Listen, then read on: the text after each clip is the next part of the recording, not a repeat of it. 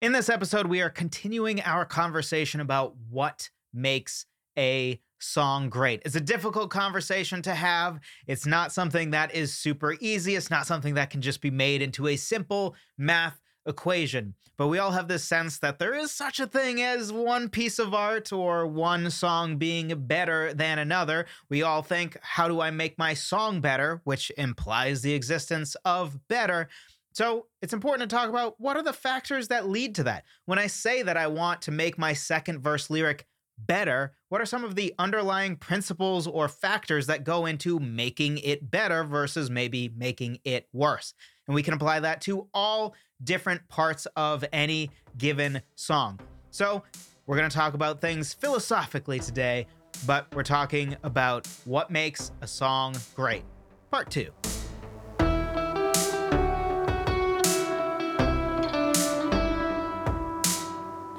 Hello, friend. Welcome to another episode of the Songwriter Theory Podcast. I'm your host, as always, Joseph Adala.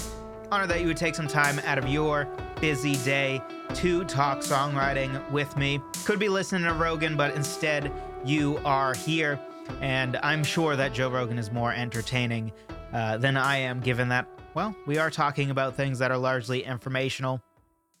So, as entertaining as I may or may not be as a human being, uh, this podcast is no Joe Rogan show or Joe Rogan experience. I'm sorry. What's wrong with me? Goodness. Uh, that being said, I know that, you know, probably we have time for one, two, maybe three podcasts to actually keep up on. And the fact that any podcast talking about songwriting, the craft of songwriting, and learning more about songwriting makes the cut for you means that songwriting as a craft is really important to you. And that pumps me up because it's important to me. That's why I do this. That's why we're 251 episodes in, something like that.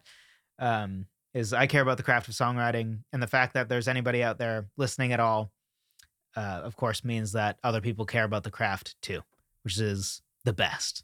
So thank you for being here. I appreciate that. If you haven't already, be sure to grab my free guide 20 different ways to start writing a song. We're talking philosophical today. So it makes sense to offer you something for free that is purely practical, basically. It is if you want to start a song, do this or this or this. And it's not a comprehensive list.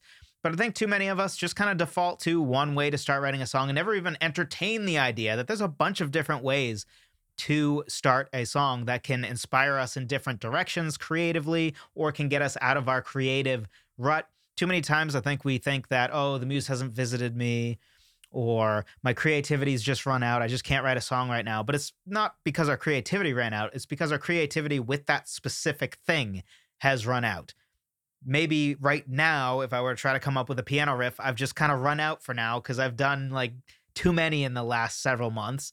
And I just need to go try to start a song with a bass line or start a song with an interesting drum part, or perhaps start with a song title instead, something on the lyrical side. Start with what I think is a compelling story and then figure out, okay, how do I tell that story via song?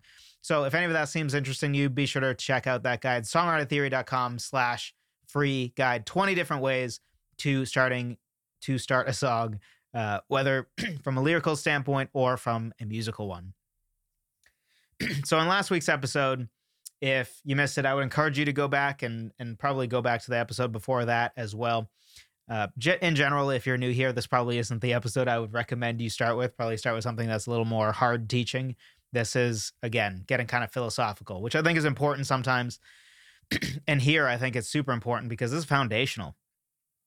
If we can't even begin to have a conversation about what some of the factors seem to be of making art in general, things in general, but particularly songs better, then we can't really talk about how we can make our songs better, right? How can we possibly even have the audacity to say anything or ask any question about, well, how do I make this verse better? Or how do I write better songs? If we don't agree to some premise that better exists, and then therefore there are factors that lead to whether something is better or not. When I write the first draft of my lyric and I think this is deeply flawed, but you know, hours of work later, rewrites, edits, and then finally I'm like, oh, this version compared to my first version is better. And most of us could look at the A and B and be like, wow, yeah, the edited version, way better. How do we know that? uh, and that's sort of the question that we're trying to answer with this series, where we're getting into some of the what I think are some of the central factors. And last week we talked about sort of the cohesiveness or cohesion or synergy, if you will, of all the different parts in a song that they're all moving in the right direction. That theoretically, there is no such thing as a perfect song, but if the perfect song existed, the melody alone would tell you the whole story. And then the lyrics would tell you the whole story perfectly. And also the music, the background music, just just if you heard the chord progression alone, it alone would tell you the story. Now, of course, that's impossible, right? We can't have a chord progression tell a whole story. We can, but the closer we can get, where just by listening to the chord progression, just by listening to the melody, just by reading the lyrics, they all are in agreement and push us towards feeling the same emotion and telling the same story, such that if you just heard the melody and you were to write down what you think the song is about, you would be correct. Again, that's impossible. Perfection is always impossible. But I think the closer we get to that, the closer we are to, at least in one factor, making our song better. so we're talking about a second factor today. And don't think this is in any particular order. For example, I'm not sure that I probably don't think that this is maybe even a top three factor. We'll see as I work through the list. Um, but I do think it is an important factor, and I think it's one that's not talked about enough. And that is honesty. Now, when I say honesty, I don't mean honesty about literal truth. Literal truth, I think, doesn't matter much at all.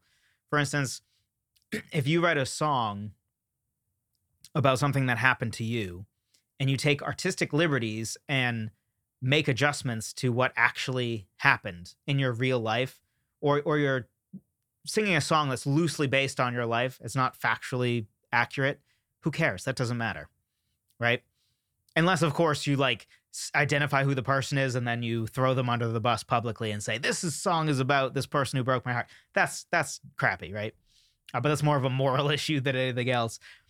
But it's important that it gets at real truth. You can think of this like we we can utilize real truth to tell a lie. And we also can tell the truth through fiction, which you could see as a lie, but it's not really a lie, right? Because it's not pretending to be literally true when it's fiction. Think of like a parable would be an example of something that is factually not true whatever the parable is about, it, it's not even claiming that that thing literally happened. The purpose of the parable is a story to teach you a lesson, right? So let's say the, the tortoise and the hare, right? It's a fable, right? But a, a fable and a parable are essentially the same thing, but a fable is designated for kids, is, is maybe the difference, but essentially the same idea, right? The tortoise and the hare commu- communicates a core human truth, even though the actual story, of course, never happened. Never in the history of the world has a tortoise and a hare talked to each other and raced. That's never happened. But the core truth of that, which is the idea that, you know, steadily making progress and not being arrogant, even if you're less talented or you're slower in that case, right? If, if you stick with it and you're the one who's more dedicated and take it more seriously, you can win. And then on the other side, you know, the, the the hare, there's a bunch of different ways to interpret it, right? Which is a part of what makes it great, whether it's, you know, the talented versus the untalented, literally the fast versus the slow, uh, sticking with something and it being more important to be consistent than it is to be uh, good or talented or I feel like I'm going back to the talented thing. But there's many different ways to take that in a way that is communicating a core human truth. Or the boy who cried wolf, right? Why do we still talk about that? Because even though that is not a real story that happened, I'm sure it has happened in some form somewhere in the world, but it's just it's just a story, right? That is meant to communicate a core human truth, which is absolutely true. In your life or in our lives, if we ever do something where we claim something over and over again, and we've shown that when we say it, it's not true, then eventually people don't trust us. That's how it works, right? If if you this is a maybe weird direction to go, but if you falsely sued five, six people on the seventh time you sue, nobody's going to believe that they actually wronged you, right? Because you just keep making up reason to sue people. So nobody nobody's going to trust you, and they shouldn't. They're right to do so because the evidence is, you know, what the evidence is. Or you know, if you're on roommate ten, because none of them worked out, like pr- probably the problem is you, right? Like you had ten different people that that you couldn't live with. Uh, it might be a you problem, right? Same thing with relationships, right, Taylor Swift? But um, I don't know why I did that. I actually planned on giving a compliment to her in one of these episodes. Uh, so I don't know why that, but uh, but also seriously, if I had a friend that had literally a third of the significant others of her, I would have an intervention. But it's a celebrity, so I guess slightly different rules, but silly. Anyway, not the point. So we're talking about real core human truth, not factual truth. Uh, now, factual truth, of course, becomes important if it's if you're telling a story that is presenting as if it's actually true, and especially if you were naming names or something, which you should never do in a song. Just don't. It, it, it always comes across like classless at best. Whenever there's like diss tracks, but it's always like this is gross. like it, it's so petty and pathetic. I don't know. Anyway, so you can tell a fictional tale about anything and get at a human truth much better than some literally true stories. One example of this would be Lord of the Rings. Lord of the Rings is literally in a fantasy world that does not exist. It has creatures of all different kinds that do not exist. There's no such thing as elves. There's no such thing as as hobbits or uh, dwarves or uh, orcs. Right? None of those things are real as presented in in Lord of the Rings. and that has nothing to do with whether Lord of the Rings is communicating this core human truth. And part of the reason I think that Lord of the Rings is it's like one layer beneath legend status of and when I say legend status, I mean stories that at this point are going to probably last for the rest of time because they've lasted for so long right? So if you if you take like Arthurian legends, right, or Homer in the Iliad and Odyssey, those stories are so just or anything Shakespeare basically. Those things are so entrenched in culture and have been for so long, or even like Aesop's fables type stuff. A lot of that is so entrenched in culture and has been for so long. There's no reason to believe it would ever fade away. It's just so entrenched.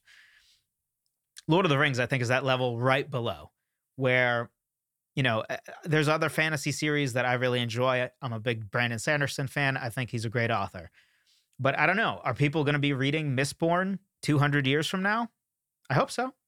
But I don't know.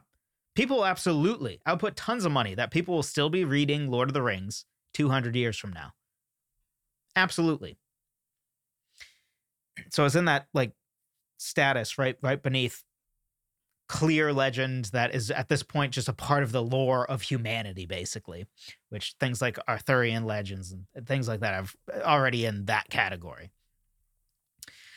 So the question is why and there's a bunch of reasons why of course but one reason and a very important one i think is that it communicates core human truths that will never go out of date. So talking about you know redemptive suffering the idea that Frodo to do the right thing to save all of Middle Earth had to suffer, right? There was no, oh, he just prances into Mordor and is like, see ya to the ring. No, like he had to go through a lot. He bears a great burden on his soul because of the draw of the ring, which does affect him. And and there's just, I mean, we could talk for hours just about the the core like human truths that Lord of the Rings gets at, but you know the the the real pull of humans to like this lust for power is is a core thing that like Frodo has to be the one to go do it and be the hero, even though he's the most unassuming, right? We have a power powerful elves, we have powerful cool dwarf guy. Uh, I forget his name. Gimli is that his name? That's is that how the Hobbit? I'm sorry to all the Lord of Rings fans that I probably ticked. Is Gimli his name? I, I feel like that's right, but I don't want to double down because everybody's gonna be like, "Oh, Jesus, that's from a different thing." Um, but and, and that's gonna bother me. but um, I'm I'm also now worried. Like, are all these names of these different species correct? But um, it's a hobbit, right? Not the magical elves or humans, which seem to be portrayed as sort of the like the the, the best middle ground, sort of like they're pretty average for power, they're pretty average for intelligence. Elves are always super super OP in all fantasy for whatever reason. I'm always like, why are elves like uh, shouldn't the elves be the the bad guys who are in charge of everything because they're like smarter, live longer, more powerful, both magically and like just somehow it seems like there's I don't know. Anyway, but I guess the human truths, right? This this this this the the allure of power that even even Frodo, who is good, it has a draw to, and Frodo has to be the ultimate hero rather than say Aragorn, who seems like he would be the traditional hero we would all think of, because he's a man who's drawn to that power. So it requires Frodo, somebody who's much more unassuming that nobody would think of when they think of a hero, right? And no hero poster do you imagine somebody that looks like Frodo. You imagine Aragorn. And yet he's the one that has to actually be the hero, which communicates a core human truth too, right? Like sometimes heroes or the hero we need is not what it appears.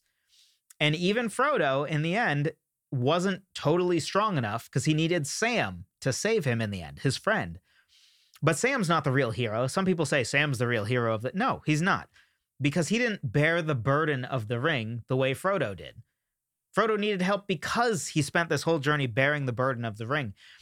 So, anyway, there are so many like core human truths that are communicated in Lord of the Rings. And it's not preaching anything, right? It just is telling a story that feels like, yes, this has a lot of truth in it. Not that Tolkien sat down and was like, "Oh, I'm to I'm to make I'm to make the hero be not the human because of re-. like it it's not preachy it just is getting at core human truths via fantasy maybe a better example i just decided to start with one that like is obviously not true because it doesn't even take place in the real world and it has species that literally don't exist elves don't exist much to all of our chagrin sort of but um, it's a wonderful life it's a wonderful life is probably the epitome of what I'm talking about here. And don't worry, we'll get back to songs, but movies is an art form that I think everybody can relate to. Even if you're new to songs, you've never heard a song before, like it's just just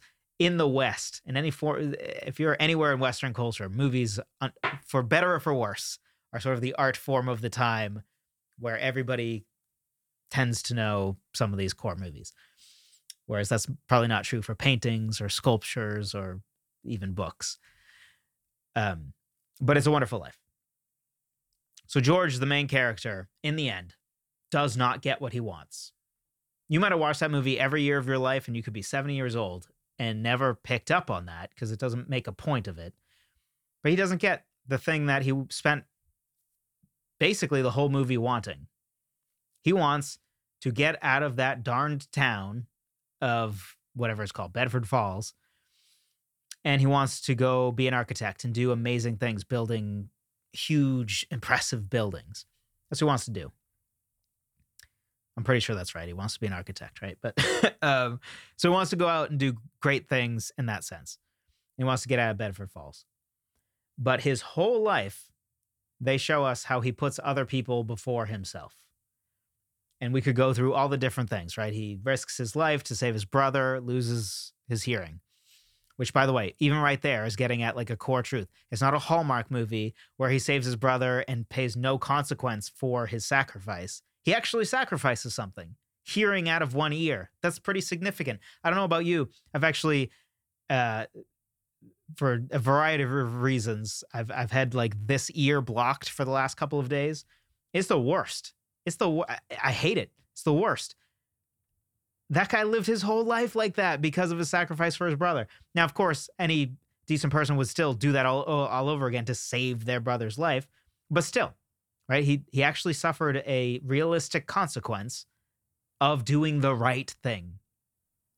And the same things happens with his boss when he's a kid. at the at the drugstore or whatever he works at, where he saves his boss from essentially unintentionally committing manslaughter because he's you know sad about I think his son had died in the war.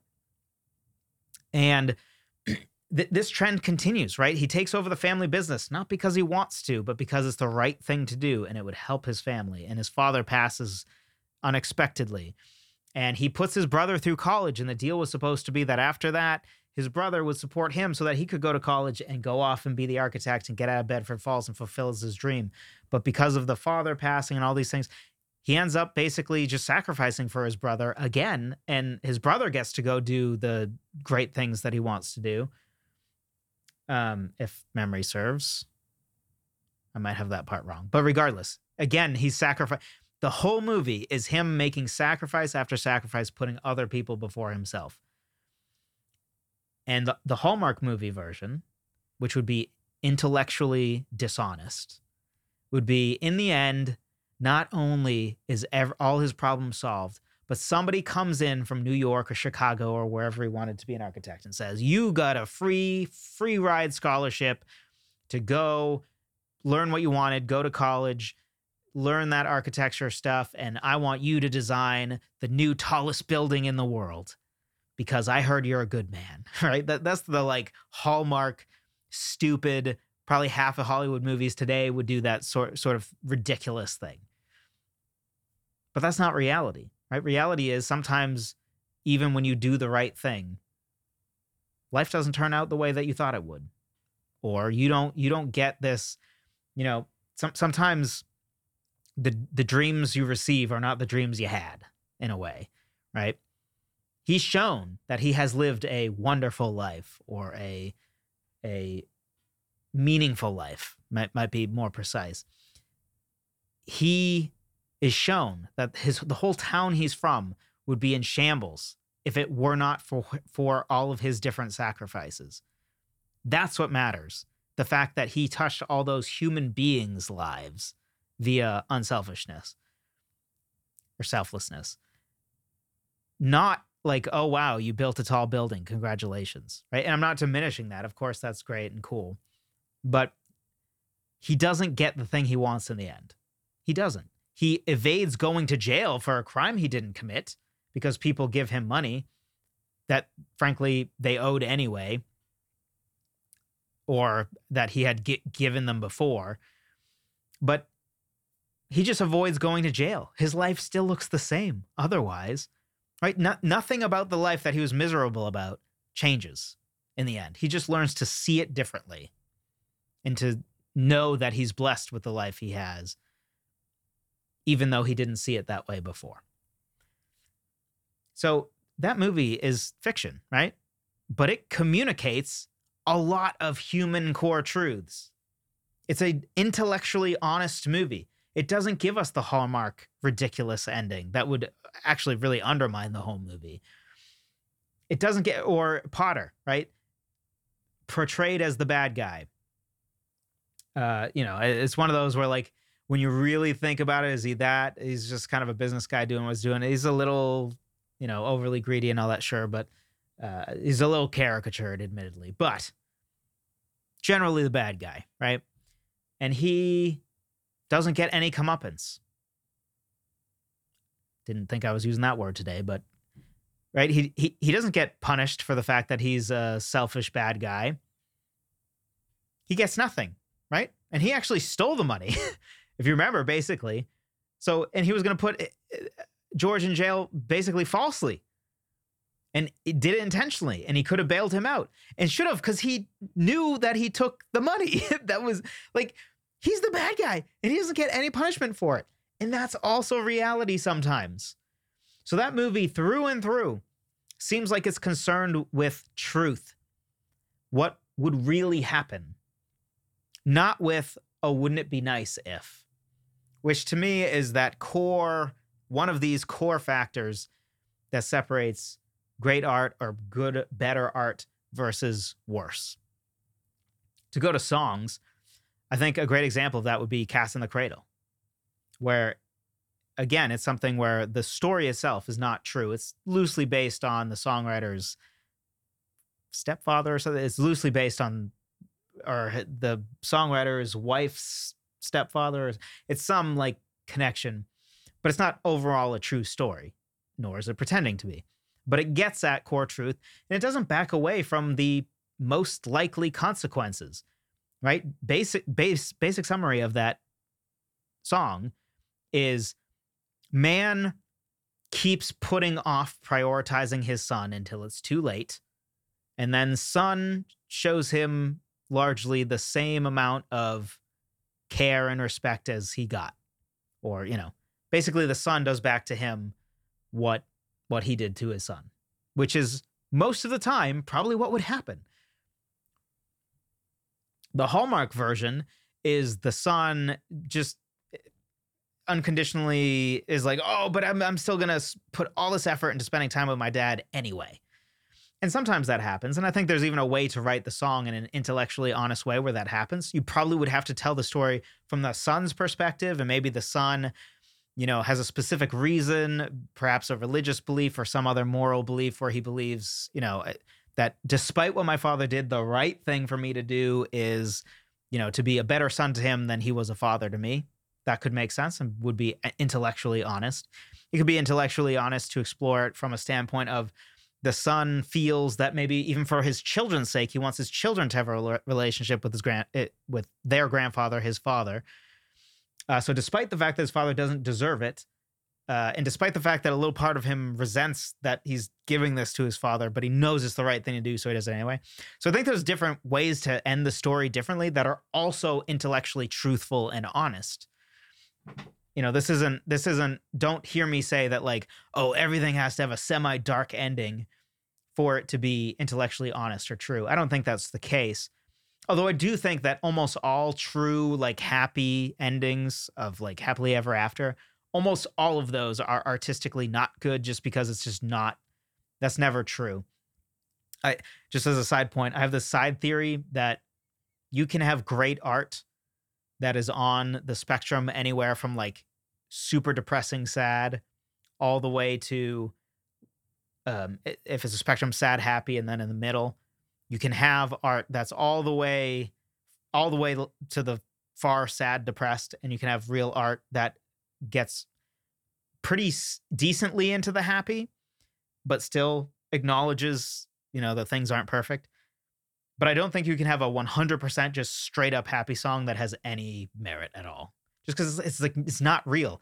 There's no real thing in this world that doesn't have some level of a sacrifice had to be made or I don't know. That's just a side theory. That's not what we're talking about today.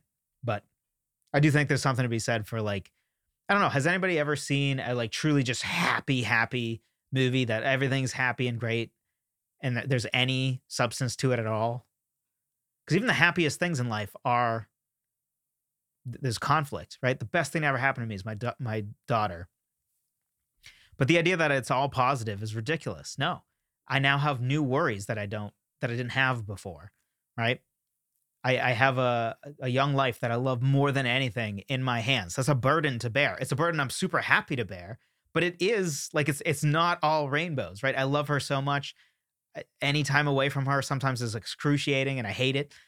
Uh, but like I have to, right? I have to work. I have so so everything, even the most blessed things, there's there's a there's a bit of you know yin and yang to the thing. But anyway, so Cat's in the Cradle to me is just intellectually uh, totally honest. Fast Car would be another example. It's a bit tragic, right? The person that was was supposed to be her ticket out of uh, a, a life of you know poverty essentially and hopelessness uh, does sort of end up being the ticket out but then he doesn't complete the ride with her right he ends up becoming a deadbeat just like her dad and and and you know that's tragic but also makes sense it's it's alluded to from the very beginning that that's probably where that story is going. And it doesn't just have this, oh, and he miraculously turned everything around and everything worked out and happily ever after, which maybe can be done in a way that's artistic and intellectually honest to a degree, maybe, but it's just harder to do. When you when you see when you read Fast Car, you feel like this could be a real story. This feels intellectually true. It feels like if these characters were real people, this is more often than not probably more or less how the story would go. And a part of this, a big part of this, I think, is well, let's talk about the opposite. The opposite of this is if we ever pr- are prioritizing message over truth, that basically by definition is propaganda.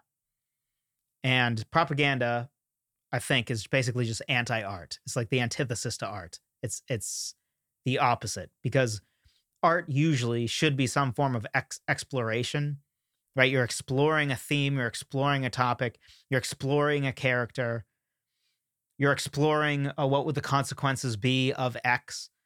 It shouldn't be you sit and you're like, hmm, how do I convince people of my worldview? Or how do I convince people of certain political thing I believe? Or how do I convince, you know, and obviously when you think of propaganda, you mostly think of the most overt form, right? People think of things like from, you know, Soviet Union that would portray like, oh, life is great here, even though like a hundred million people died of starvation because, you know, we, uh, we took out all the farmers and the productive members of society in the name of you know whatever uh, so we took away all the producers so then there was no production so then everybody died. Like like that's the reality. But you know in the propaganda it it presents as like no we're the good guys and the whole rest of the world is evil and horrible and and that is propaganda right? But I, I think there's two things that people forget about propaganda. One is propaganda is still propaganda, even if you agree with it, or even if it's, uh, I don't know if propaganda is ever true per se. No, I, th- I think you can even have true propaganda and it still be propaganda. And you certainly can have propaganda you agree with that is propaganda. In fact, probably most of the things I could throw under the bus that I think are propaganda, not most of the things, a lot of things are things that I might actually agree with some a lot of the premise of of the thing but at the end of the day, I feel like it's approached in an intellectually dishonest way. And therefore, it's propaganda, it's not art. And so, so, so the opposite of pursuing something honestly and trying to get at the truth and being exploratory in nature is for you to be exploitative, sort of, and to purposefully wield your art as a weapon to manipulate people, essentially, and to presumably your way of thinking about any given thing. And I think something that's misunderstood is something can be true and be propaganda. Eh, just like you can tell something that's true, like whenever people say numbers don't lie, like, well, that's partially true, but true numbers can be used to lie, right? So just by omitting certain elements of the truth, you can effectively lie, even though you did tell the truth. Let me give an example. Let's say JFK, right? JFK. You could make a movie about JFK that, you know, tells something about the story of his life or how he got to the presidency, or, you know, maybe a Lincoln esque movie where it ends with the assassination. I don't know. Maybe that even exists. And you could address him as a person and as a character in a way that appreciates the good parts or shines a light on the good parts, which of course there are plenty, and also shines a light on the not so good parts. So for instance, if if a movie portrayed JFK as a great husband to Jackie Kennedy, uh, that's just a lie, right? Like he was an awful womanizer. I mean, he makes Bill Clinton seem like a decent dude when it comes to women. Uh, maybe heavy maybe there maybe but uh but jfk is like and this isn't like conspiracy well known right well known I, think I saw a number that he might have cheated on his wife something like 20 times just while he was in the White House. Something ridiculous. That dude was not a faithful husband. And that has nothing to do with, you know, how much you like him as president or any of that other stuff. But it would be intellectually dishonest to have a movie that portrayed all the good parts of him, of, again, of which there are plenty, but not also, but you also, I guess, could just omit that part and be intellectually honest. But if you do show him as a husband and kind of pretend like, oh, he's just a great, loving husband, no, no, that's just not true. And and you could say the same thing. It will keep with the same era with Martin Luther King, right? One of the greatest historical figures in American history. Super important, great guy, a great man. Um, great guy. I feel like has different connotations. We're gonna get to that part, but like he also is like any other historical figure. We're all we all have pluses and minuses, right? Even the the greatest people often have some of the greatest, you know, flaws as well. And he's no different, right? I mean, again, uh, for some we're we're keeping with the cheating, but like also cheated on his wife. I think a lot. Certainly he did. And seemingly a lot. So, yes, it's true that he was a very important historical figure, did a lot of great things for the United States. One of the most important non political figures in United States history, right? Non like politician figures. I Have a Dream is one of the greatest speeches, certainly in American history, and presumably is one of the great speeches, uh, maybe of all time. All of that is true. Also true, terrible husband when it comes to faithfulness. So if we had a movie where we're like, oh, but Martin Luther King was a great guy, so we have to like or a great man, so we have to portray him like he's flawless. No, no, that's intellectually dishonest, just like with the JFK thing. And this can be applied to basically any historical figure, right? You got to take, be honest about the whole person. That also makes it more compelling, right? It makes him a. Eh, This isn't a good thing, right? But eh, in the context of a movie, it actually makes a more compelling movie when you're a little split about, like, hey, this Martin Luther King guy did a lot of great stuff for the world, but he did a lot of bad stuff for his family, namely his poor wife. you know what I mean? That's actually a really interesting conflict.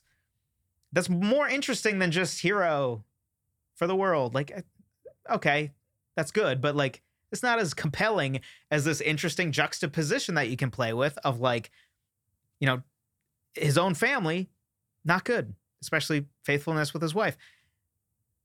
But for the world, great that's so just it's interesting. That's way more interesting, way more artistic, and again, honest. It's honest. So, what's an example of a dishonest song? Uh, a lot of you are gonna love this. Imagine. Imagine is overt propaganda.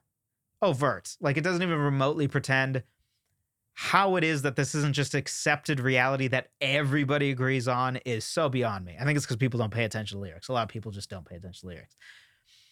But but before you are like start typing some hate comment about how it's not, let me read you a quote, quote from John Lennon to help you avoid embarrassment. This is a quote from his biography. Again, by John Lennon himself.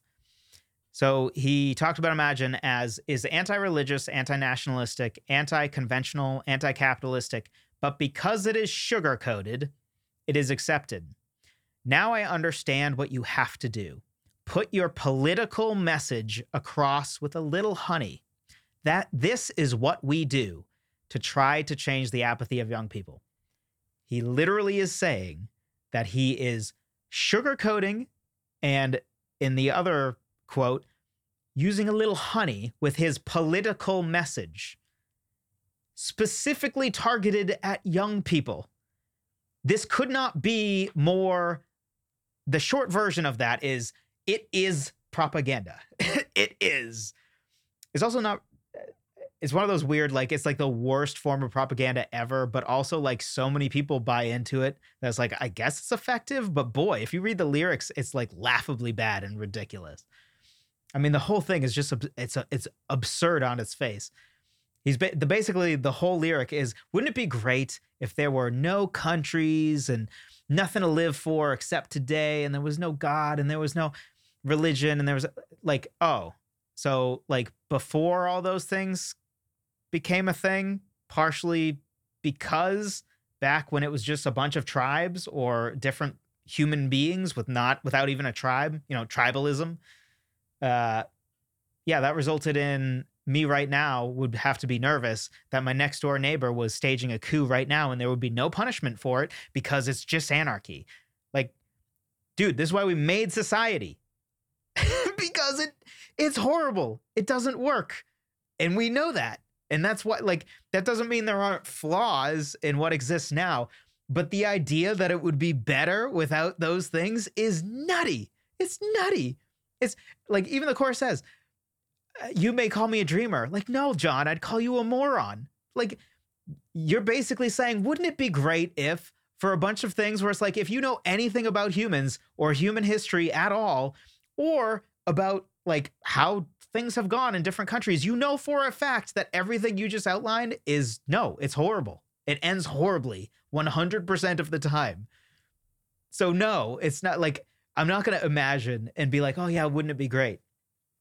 Not to mention, always hilarious. Guy who who passed being worth 200 million, which would be 620 million in today's money. So over half of a billionaire. Talking about uh, specifically mentions, wouldn't it be great if there were no possessions? Well, John, you were more than welcome to give up all of your money and possessions. Little thing though, notice you didn't do that with that in today's money over half a billion net worth. Classic do as I say, not as I do, which of course doesn't reveal an overt hypocrite or anything. Also, he could have moved to the USSR, uh, but he didn't. Can't imagine why. Can't imagine why. Uh, but anyway, so regardless of how you feel about the the, the message he's trying to put across, uh, it's it's propaganda, right? Like it's not even slamming it to call it overt communist propaganda. It literally is that. He actually says it. he actually says it. So it's like I'm sorry. It's just it, the idea that we're supposed to all buy like oh it's a brilliant. Song. No, it's not. I could write a song that's like, wouldn't it be nice if fairies floated through the sky and just gifted us with pixie dust that always kept us high? Like I, that's the level of delusion in that song. It's just like, no, what? No. Not to mention side thing, because this drives me crazy. So if you're one of these people, I just want you to reconsider this. So many people will say in a discussion as if it means anything at all, like, oh, wouldn't it just be nice? Or we just need to get along. Wouldn't it be nice if everybody just loved each other and got along? Yes. what is your point? Like, do you think if you just say that loud enough, everybody will be like, oh, yeah, good point. And it will just like all turn out? Like, do, eh, have you been alive on the planet? Like, just just as a frame of reference, if you're watching this, you probably can scroll down if you're on YouTube and see a bunch of hate comments because I dared to to like call out the obvious truth that like Imagine is is straight up a communist propaganda song. You can like it, but that that is what it is. And people are going to be so mad about it. And these are probably the people that are like, oh, peace, love, man. Wouldn't it be great if we had no. And these are the people that are probably calling me, cussing at me in the comments because I dared to point out that a song that they like is exactly what it is, that the guy who wrote it himself admits it is, right? So, anyway, don't be that person that's like, wouldn't it be nice if we all just loved each other? Like, yes, of course, we all agree. That adds nothing to the discussion. Of course, everybody thinks that would be nice, but that's not reality which goes back to the main point here honest, right? We've gotta be honest about how humans actually are. Most people, I think generally, have a pretty good flag of when when something is being presented to them that's not real. Admittedly, in today's world, I'm starting to question that because there's a lot of stuff where it's like, wow, that's overt. Just the, the world is not like that. It's just not. but people are like, that's exactly how my life is. It speaks to me. It's like, what? What kind of delusional fairyland do you live in? The world is not like that at all. So there is a lot of that, unfortunately. But I think I think most people, I think most people have a firm, a decently firm grasp of when something is presented to them that just is not true. And and whether people have that sense or not, I think it's just irresponsible as an artist to we should be explorers of thought, not people who try to shove our message, no matter how good the message might be, no matter how important we think the message is, it's irresponsible to weaponize art because it's just propaganda, then, right? That, that's exactly what you're doing. And even if you think it's propaganda for the good, everybody who makes propaganda thinks it's for the good, right? like the USSR thought it was for the good. So you know, it's the whole like everybody thinks they're the good guy, right? They're the hero. So that doesn't make it any better. So, last point on this. I know this one's going long, but highly connected to this idea is the idea that I think as you approach great art, the hand of the artist should disappear. Which means a lot of art, I think, could come down to the premise of you start with a premise, you start with a character, you start with a situation, and then you ask, what would actually happen from here? Right? Start with a premise and then tell the truth. Cat's in the Cradle seems like a good example. Starts with a premise and then tells the truth about what probably would happen, what makes sense. This is why the, uh, the Star Wars sequels in general suck, and especially Episode 8. It's obvious, if you know anything about the character of Luke Skywalker, that the director, the writer, just decided that Luke Skywalker would just be a totally different human being that's operates completely out of character with the Luke that we knew from three movies. And he's just like, well, this is a story I want to tell. So I'm going to shoehorn Luke into a character that just isn't Luke. He didn't start with what would Luke do, which is what you should do. We already have the character of, of Luke. It should be intellectually honest about this, you know, what would Luke do? Because a part of art, and I think the tension that is inherent within art, is of course art requires the hand of the artist. We're literally creating something from nothing. But uh, I think a way to look at art and somewhat measure it to a degree is how much you don't see the hand of the artist. Propaganda would be an example of you can see the hand of the artist all over it. But a part of the what makes something great is if a character in a movie or something feels like that would be a real person. And it feels like the decisions they make are are a actual human making decisions. Not that the writer is like i need this to happen in the plot so the character makes that decision. We've all seen the movies where somebody makes a totally out of character decision and we can we can tell and are immediately bothered. We're taken out of the fantasy of the thing because we saw the hand of the artist being like well i need the plot to happen. So even though we established that this girl is brilliant and doesn't make this sort of mistake, she's going to make the single dumbest movie, uh, single dumbest decision in the whole movie just so I can make the rest of the plot happen. And we're all like, no, that doesn't make sense. You showed that she's super smart for like two hours. And then you decided all of a sudden she's going to do the dumbest thing imagined. Like, that doesn't make sense. It doesn't make sense. So, the hand of the artist is a tension that I think is just always there. It's an interesting one. But art is, of course, the hand is there. We're creating something from nothing. But a factor, and I think it's connected to this honesty thing, is theoretically, you need to let the story go. You need to let the song go to a degree where we can maintain the illusion that the story you're telling in your song is a true story that that character would actually do or that character would actually say. Luke Skywalker would do this thing you know, based on what we know of the character of Aragorn, he would make this decision in the third movie. These are the important things because it allows us to continue the idea that the hand of the artist isn't actually there. That's an indication that it's well done and it's being honest and truthful. If we can see the hand of the artist, that's an indication that it's not being honest and truthful. And we certainly don't like it in movies. We shouldn't like it in music either. Anyway, hopefully this was helpful to you. I know that these are these are philosophical and all that. But again, I think it's important to talk about because the philosophical matters. This is the underpinning to everything we talk about, really. So if you haven't already, be sure to grab my free guide 20 different ways to start writing a song. I appreciate every single one of you, and I will talk to you in the next one.